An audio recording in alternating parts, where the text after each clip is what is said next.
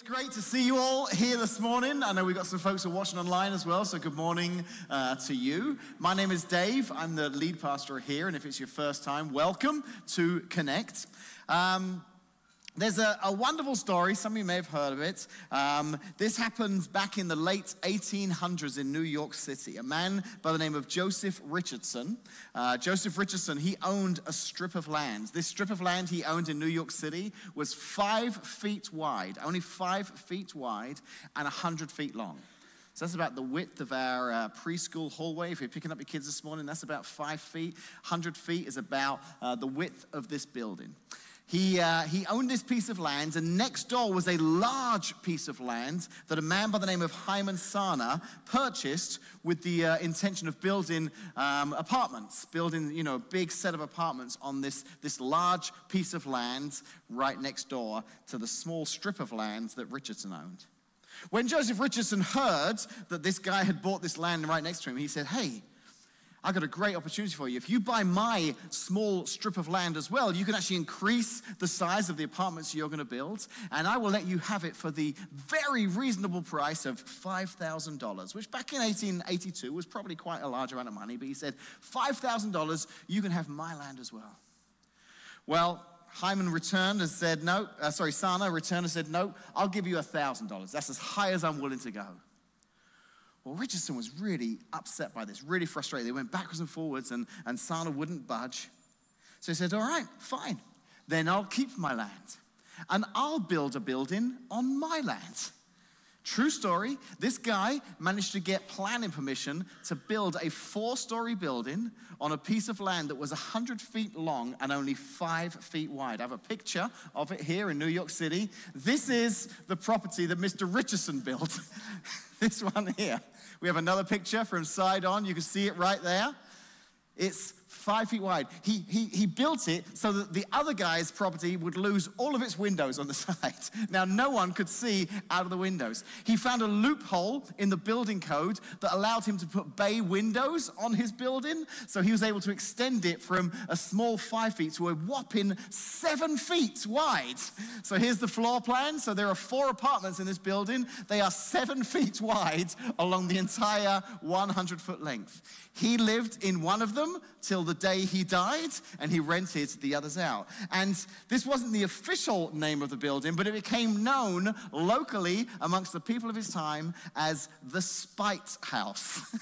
Because he built it just to spite the guy that wouldn't pay the extra $4,000 to buy his land. It's funny, you know, we hear that story this morning and we, we chuckle thinking, how crazy. What kind of person does something like that? But if we're honest with ourselves this morning, I wonder how many of us have built some kind of imaginary wall, some kind of structure, some building in our lives just to spite that person who did us wrong. Last week, we kicked off this brand new series, which we're calling it Emotionally Healthy Relationships. And we're looking at the idea of what does it take um, for us to exist, for us to live in emotionally healthy relationships. Because when it comes to relationships, whether it's with our spouse, our parents, our kids, the people we work with, the people we live next door to, as followers of Jesus, there's a lot at stake. If you're here this morning as a follower of Jesus, there's a lot at stake because our founder, Jesus, he gave us some pretty clear instructions about what we are to be known for. You can read the words of Jesus in John 13, 34 to 35. He says, So now I'm giving you, that's us, a new commandment love each other. Just as I have loved you, you should love each other. Your love for one another will prove to the world that you are my disciples. This, this love for one another this healthy relationships, this is supposed to be what the church of Jesus is famous for. This is supposed to be the distinguishing mark of followers of Jesus. This is how you're supposed to know that there is a church in the community because there are a group of people who love others really well. So, as a result, in this series, we're talking about what that looks like. As followers of Jesus, what does it look like to love others well, to, to work at our relationships with one another, with our friends, our neighbors, our family? Last week, We started off, and if you weren't here, we learned last week that words have power. The words we speak have power, the power of life and death. And as followers of Jesus, we should be using our words to build one another up, to encourage. We actually learned last week that studies show that for every um, one negative, discouraging words that we hear, we need five positive, encouraging ones to kind of cancel it out. So we should be working five times as hard to speak life and positive and words of encouragement to one another than words of discouragement. But this morning, in considering the factors involved in an emotionally healthy relationship, it's not just the words we say to one another. I want to spend a little bit of time addressing the conflicts we have with one another. So, not just the words we speak to one another, but also the conflicts we have with one another.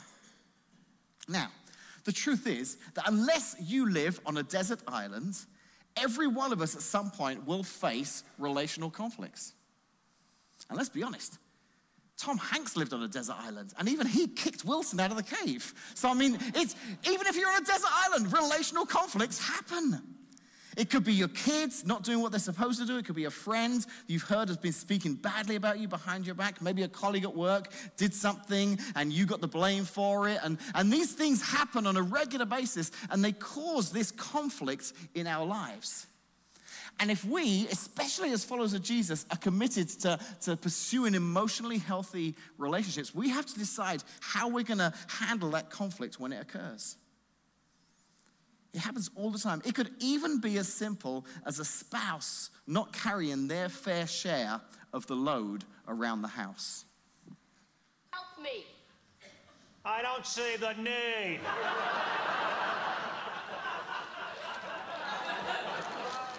So gonna sit there while I do all the work? I had the kids the whole morning. Because I was cleaning! Well, well stop it already. Ray, seriously?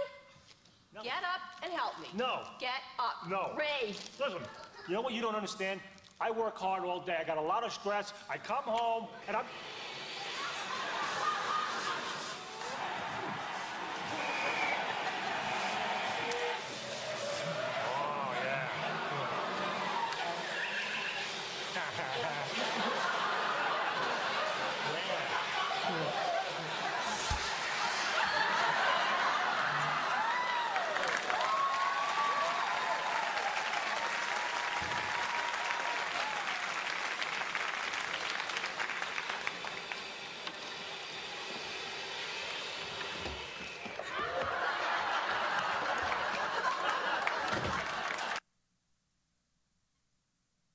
Great if all the conflict in our lives had a laugh track going on behind it? You know, we're arguing with our spouse. I've been telling you for months to hang that thing on the wall. You still haven't done it. I'll do it tomorrow. that doesn't happen, does it? Now, in real life, when it comes to conflict, there is no laugh track. It's awkward, it's uncomfortable, it causes tension. In fact, like Mr. Richardson of New York, oftentimes we start to build walls of resentment, constructing a monument in our life to the injustice that was done to us. In fact, there's a word for something like that. It's called a grudge. A grudge. A grudge is simply getting mad and staying mad at someone. So if any of you were like, oh, I'm, I'm not sure if I ever, no, here it is. If you get mad and stay mad, you are building a grudge. In fact, the dictionary definition of the word grudge is a persistent feeling of ill will or resentment resulting from a perceived injury or offense. So, here in that definition, I wonder if some of us are examining our lives now and are kind of just seeing a little sign of something in our lives, a little bit of a grudge that we've allowed to become built up. Some of us are still holding against that person something for what they did. Some for days, some for weeks, some for years. And why do we do that? Because grudges feel good. Feels good to, to have this grudge, at least at first, because it makes us feel justified. But the truth is, it doesn't stay that way, does it? You don't often hear of a happy grudge story. Because it's always detrimental to the relationships. Because getting mad at someone and staying mad at them, it doesn't affect them, does it? It affects us. At the end of the day, the grudge really does very little to the other person, but it affects us way more. Here are a few of the problems I think are associated with, with allowing a grudge to develop in your life. The first is that more you hold a grudge, the more it has a hold on you. The more you hold a grudge, the more it has a hold on you.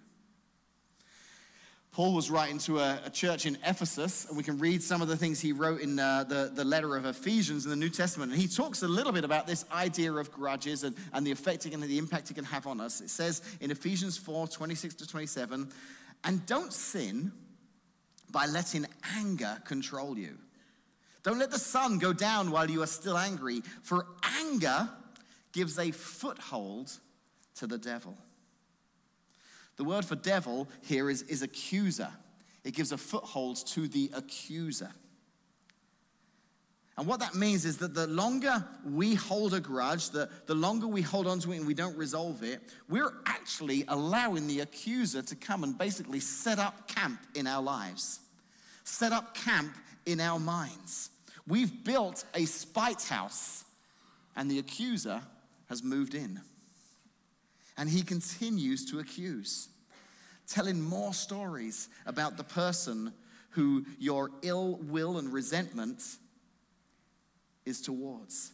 And over time, it gets deeper and deeper because we've allowed the accuser to move in, to take root in our lives. And we've all done it, haven't we? We've, we've been alone, we're driving, we're in the shower, whatever it is, and we're thinking about that incident. We're just getting more and more frustrated, more and more angry over what the person did. And sometimes the person has no idea. They're just living their lives. But for us, that grudge is just getting stronger and stronger. Last uh, Sunday after church, uh, my family and I, we had a birthday party to go to in Peoria.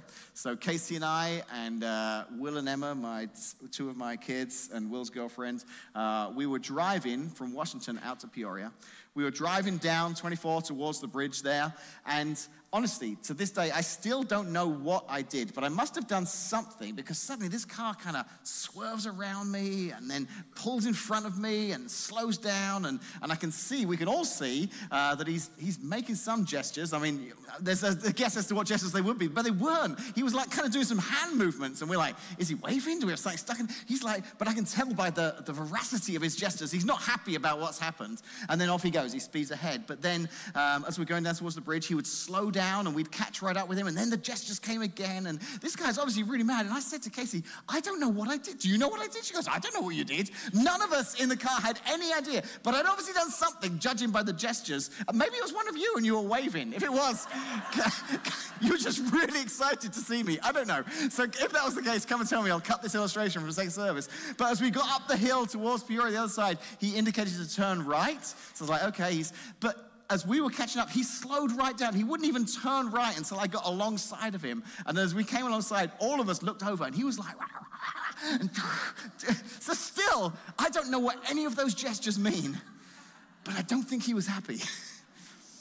And we were kind of chuckling about it for the rest of the drive to, to our friend's house in Peoria because we were oblivious. We had no idea what we had done.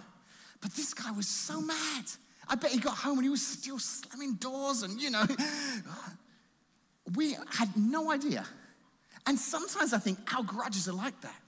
Someone upsets us or offends us, and man, we get angry and we're doing the gestures and we're slamming the doors, and, and they're just carrying on driving because they've got no idea. And that's the challenge, isn't it, about grudges? The more you hold a grudge, the more it has a hold on you. You know, another problem that we'll run into when we, we face these particular things, these, these grudges, is that just we have this natural instinct, don't we? Our first tendency is to return evil for evil. Our first tendency is to return evil for evil. If we've been wronged by someone, instantly we're trying to think, okay, how can I get them back? What can I do to retaliate? I think um, this story has been shared from this platform before, but there were a few uh, years ago a situation with a. Um, uh, a particular character from the nativity scene. I think he was a wise man or a shepherd or something. He was a large uh, nativity scene character that somehow uh, it, it, belongs to one of our staff members, and it ended up uh, maybe in my office or something. So I was like, oh, well, they're trying to play a joke with me. So I put it in the back of their car, and then before we know it, it ended up some. And this kind of went backwards and forwards. It ended up in someone's house, and it just kept because that's how retaliation works. It never gets to a point, does it, where you're like, oh, yeah, you win. Good job. Yeah, that was the best one. Let, let's not do this anymore anymore because you've clearly won. No, this, this carried on until one day uh, this particular wise man ended up in my bathtub upstairs in the bedroom, in the bathroom off of our bedroom. And um, Casey didn't see the funny side of it quite as much because I was the one who'd been instigating this. And then, uh, I'm not sure how much the story I'm allowed to tell. They came into our house. They came into my. Have you seen how the house? And they came in and they saw it like it is. So, so that was the point where it ended. It did finish right there. So um, I'll not say who the other staff member was involved, but if Whitney does preach, you may get to hear the story from another perspective. But that's the problem when we want to return evil with evil. It's like those, those situations where we're always trying to get one another back and it just escalates and escalates and, and there's just no end in sight, is there? Until a wise man ends up in your bathtub. And then you're like, okay, that's the, we've gone too far. Paul addresses this idea He's, he's written to the Ephesians, and Paul's brilliant. You know, he's, he's, as he's writing to these churches, he's got such wise counsel and godly advice that he's given to the people that live in these cities. But I think, unbeknownst to Paul at the time, it's timeless. Some of what he's writing about specific situations in specific communities still helps us as followers of Jesus today. So he wrote that to the, the church in Ephesus, and he's also got some great advice he writes to the church in Rome. Paul writes a whole letter called Romans, and in Romans 12, 17 to 18, with the idea of not repaying evil with evil, listen to what he says Never pay back evil with more evil. Do things in such a way that everyone can see you are honorable. And I love this next verse. He says, Do all that you can to live in peace with everyone. Because he's kind of saying, listen, you're never going to be able to live in peace with everyone. That's just impossible. But you can do all that you can to try and remain emotionally healthy in your relationships. That's really interesting because when Paul is writing this letter to the people of Rome, if you study it a little bit, you get to understand more why he is writing what he's writing. So at that time, this is after Jesus has, has walked on earth, has lived, he's died, he's, he's risen again, and now the church is starting to grow in the New Testament. This is kind of like 100 AD. Um, and uh, maybe a little earlier than that. But the, uh, the Jews who lived in Rome at the time, this new emperor comes in and he just doesn't like the Jewish people, so he, he kicks them all out. They're all asked to leave or they're told to leave the city of Rome. So, actually, for five years, five years, they've been disbanded. They've been sent away from the city of Rome. After five years, things change and they're allowed to come back. But what's happened is over those five years, the, the non Jews, what they're called the Gentiles, people who didn't grow up as uh, Jewish people, had come to follow Jesus. So the church was growing in Rome, and it consisted mainly of people that weren't Jewish but were followers of Jesus. So when the Jews came back to Rome, they settled back in the community, and um, some of them, many of these Jews who moved back, they too, despite growing up in the Jewish tradition, had come to the conclusion that Jesus was who he said he was. He was the Messiah. So while still being Jews, they made the decision to follow Jesus. So they arrived back in Rome they tried to integrate with the church that's already there. So you've got a group of people who didn't grow up as Jews following Jesus. You've got another group of people who did grow up as Jews also following Jesus. And now they're trying to build the church together. And the reason Paul's writing this letter because there was so much disunity and arguing and evil fights going on. They would argue over the Sabbath, when you should celebrate the Sabbath, what day it should be. They would argue over what kind of foods you could and couldn't eat. They would argue over whether or not you should be circumcised. Much of which had very little to do with following Jesus, but a lot to do with their, their traditions growing up. So it's causing all sorts of disunity in the church. And Paul writes the letter of Romans to explain the, the big message of what Jesus taught and how love should always triumph over these minor disagreements. And the crazy thing is, as we read this, we realize, wow, things haven't really changed, have they? Throughout history, we can see how people in the church were still arguing and fighting over different ideas. Last week, Casey and I, uh, we went to see the movie Jesus Revolution. It's out at theaters right now. I'm going to be completely honest, I'm not a big fan of Christian movies because sometimes they're kind of a little bit hokey, they're not done very well. But this particular one I thought was really well made. It was a great story, and it's a true story. It's based upon an amazing period of time back in the late 60s, early 70s, where, where, where the country was divided. The Vietnam War was happening, and people were divided over whether or not we should be fighting in that war. The civil rights movement and Martin Luther King, that was exploding and growing, and there were people in the country who were divided over whether that should happen or integration should happen or not. So, so the country was incredibly divided. And at the same time as this movie portrays, the church was divided.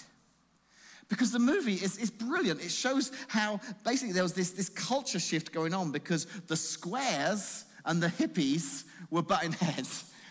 There were people who were more traditional, suits and ties, you know, very straight laced. And then you got these hippies coming in with no shoes on and long hair. And they both loved Jesus and they were both trying to follow Jesus, but you could see this tension going on.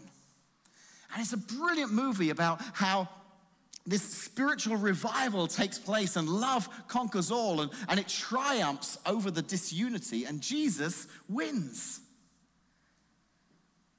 And I think we find ourselves in a similar place today in history.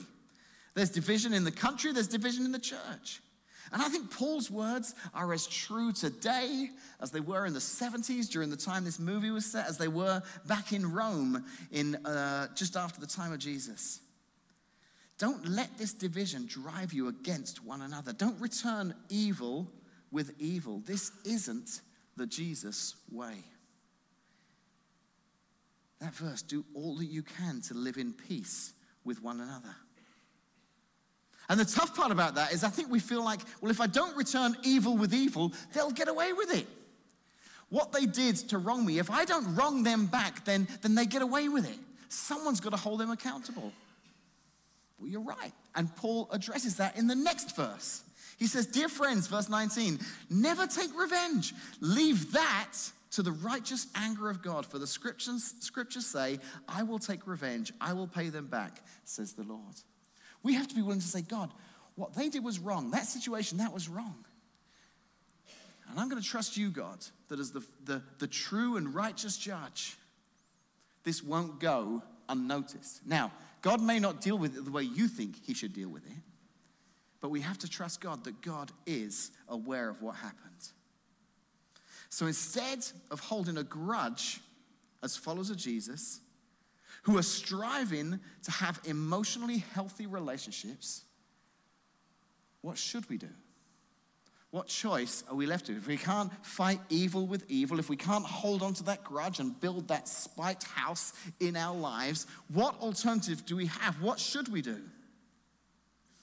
Some people don't like it when I use the F word in church, but I'm going to use it. We've got to forgive we got to forgive. Some of you like, where is he going? Some of you find that word more offensive. You're like, oh, I wish you said the other. Forgive. Because it's hard, isn't it? We have to choose to forgive. And I know that some of you right now, because you've been thinking about that thing, that grudge, whatever it was, it happened recently or a long time ago, and in your mind straight away, like, I don't want to forgive because our flesh, our, our human nature, we fight against it.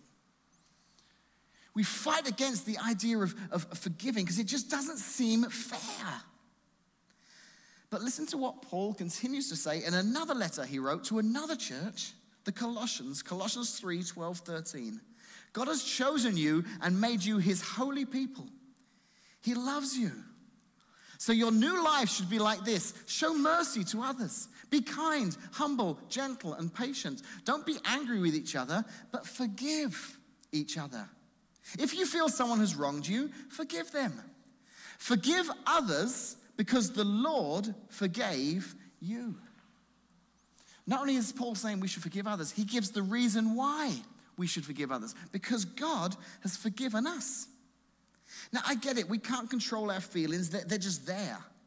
But we can control our actions. I can't control if what someone did hurt me and I feel betrayed, but I can choose to forgive, whether I feel like doing it or not. I can decide, I can take the choice to break down that wall, to knock down that spite house that I built up, the grudge that I've held. Right now, if you read the news, you'll know that the president is trying to put into place this, this plan to cancel some student debts. And it's uh, very controversial. Some people really think it's a great idea, other people are, uh, are very against it. But um, I'm not here to comment on that one way or another, but I want to use it as an illustration because if you read about it in the news and online, it's being referred to as the Student Debt Forgiveness Plan. That's what it's being called the Student Debt Forgiveness Plan. You see, the word forgiveness here is being used in the right context because forgiveness literally means to cancel a debt. That's what forgiveness. So when, when we decide we're going to choose to forgive, we're actually choosing to cancel a debt. And that's what makes it so hard, isn't it? Because there are some people, some of us here this morning, we've been hurt by someone, someone maybe that we loved and trusted. We, we just can't move forward until they pay us back. They've, they've created a debt, and, and things won't be right until that debt is, is taken care of. But if we're honest with ourselves, really honest, we have to acknowledge that whatever it was that they stole from us, whatever we feel they stole from us, they couldn't repay even if they wanted to. They may even be sorry and remorseful, but you can't move forward because you are waiting for them to repay you something that they'll never be able to repay. So Paul's saying, we need to forgive. We need to cancel that debt. And I get it. I know this sounds like an impossible task. Some may say this morning, but Dave, if you knew, I understand that. But maybe with what we're about to do, this will help you frame that, that challenge together. I have to ask Case to pass me up a piece of communion because I forgot it. We, um, we take communion as a church uh, on the first of every month, or the first Sunday, thank you, the first Sunday of every month. And normally we do it during worship, but knowing what I was going to speak on today, I thought we'd take it together. So before I um, go on, I'll explain just really briefly because maybe you're here and it's your first time here or you're new. Here at Connect, um, we have uh, a communion that we allow anyone to join us in. So if you feel comfortable this morning joining us in communion, uh, you are welcome to do so. There is a little uh, cup with some bread and juice beneath your seat. So you can take that now in your hands and, and hold on to it. We're going to take it here in just a moment. So just hold on to it for now. Because we do this on a regular basis at Connect, and it is good to do because it's a, it's a reminder every time we do this of the great price that Jesus paid. The, the bread, it represents Jesus' body that was broken for us. The cup, the juice, uh, the wine, it represents his blood that was spilled for us. But this morning, I want to think about it a little deeper. Because we're talking about this idea of forgiving. We're talking about this idea of, of not letting a grudge stay there in our lives towards somebody who's hurt us or wronged us. We're talking about the idea of having to forgive that person. And it just seems so hard to cancel such a great debt. But Paul said, didn't he, in Colossians, forgive others because the Lord forgave you. What we're about to do represents more than just Jesus dying. The reason behind why Jesus died, the reason behind why God sent his son to die in our place, is that the, the things we've done wrong in our lives, everything we've done wrong, every wrong word, every wrong action, every wrong thought, we can never be good enough to cancel that out. We would have to be perfect to create a relationship, an unblocked relationship between us and Father God, because He's perfect. And he knows that. He knows we'll never be good enough. He knows we'll never be able to not do enough bad things. So he took matters into his hand. He loved us so much that he chose to send Jesus to die in our place, which we're going to rem- remember here in a moment. And because Jesus died in our place, we can come to God now and we can say, God, I'm sorry. I'm sorry for the wrong things I've done. I can never do enough right to make that up. So thank you, God, that you sent Jesus to die in my place. He was the perfect sacrifice. And because of my relationship with Jesus, because God, I'm saying sorry to you, because I'm asking Jesus to be a part of my life, you've forgiven me of everything. You've canceled the entire debt. You've wiped the slate clean because of Jesus.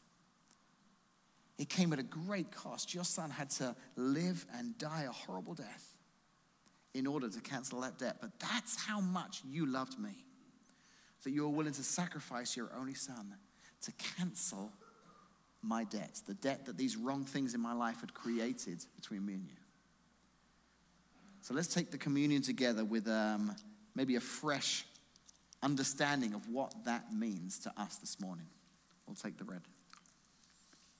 Father God, this, this bread that we're eating together right now, this represents your son's body. You sent Jesus, your one and only son, to die in our place. And God, as we eat this bread on a regular basis, we join with Jesus' followers throughout the world and throughout history who have done this on a regular basis, that we may never forget the great price that you, you paid in Jesus.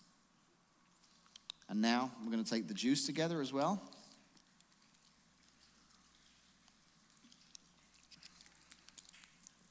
Lord Jesus, we love you so much, and we are so thankful this morning. So thankful that as we drink this juice together, it is a reminder, a constant reminder, that you, your blood was shed. Your life was, was taken from you because you loved us. You, you gave up your life because you loved us so much. And in doing that, Lord, in doing that, in dying on that cross, in rising again, Lord, it canceled the debt. It canceled the debt of sin in our lives. We can stand before Father God right now, clean because of you, forgiven. So this morning, Lord, we thank you that you loved us so much that you chose to forgive us through Jesus. Thank you so much. In Jesus' name, amen. Paul says, Forgive others because the Lord has forgiven you. So as you're sitting here this morning, thinking about that grudge that you've held on to, thinking about that person you're really struggling to forgive, maybe having just taken communion and realizing the great price that God paid, that you may be forgiven. That'll help reframe your posture, your, your relationship with this person. Because here's what I believe you will never find the power and strength to forgive by looking at the person who wronged you. When you look at that person who harmed you, who wronged you, who, who upset you, who made you mad, whatever it is, when you look at that person, it's just going to bring up all those feelings. You'll never find the power and strength to forgive by looking at the person who wronged you. You will only find the power and strength to forgive by looking at the one who has forgiven you. Some of us this morning are saying, Dave, I'm not sure I can forgive. And I think we need to look to Jesus. Say, Jesus, I need your help. I need your help to help me forgive this person, to help me forgive, to help me break down this, this spite house that I've allowed to be established in my life to separate me from that person. And it's difficult and it's hard. I understand that. But I think Jesus wants to help us do it. And because it's going to be really difficult and really hard for some of you this morning, I want to close out with this final important point.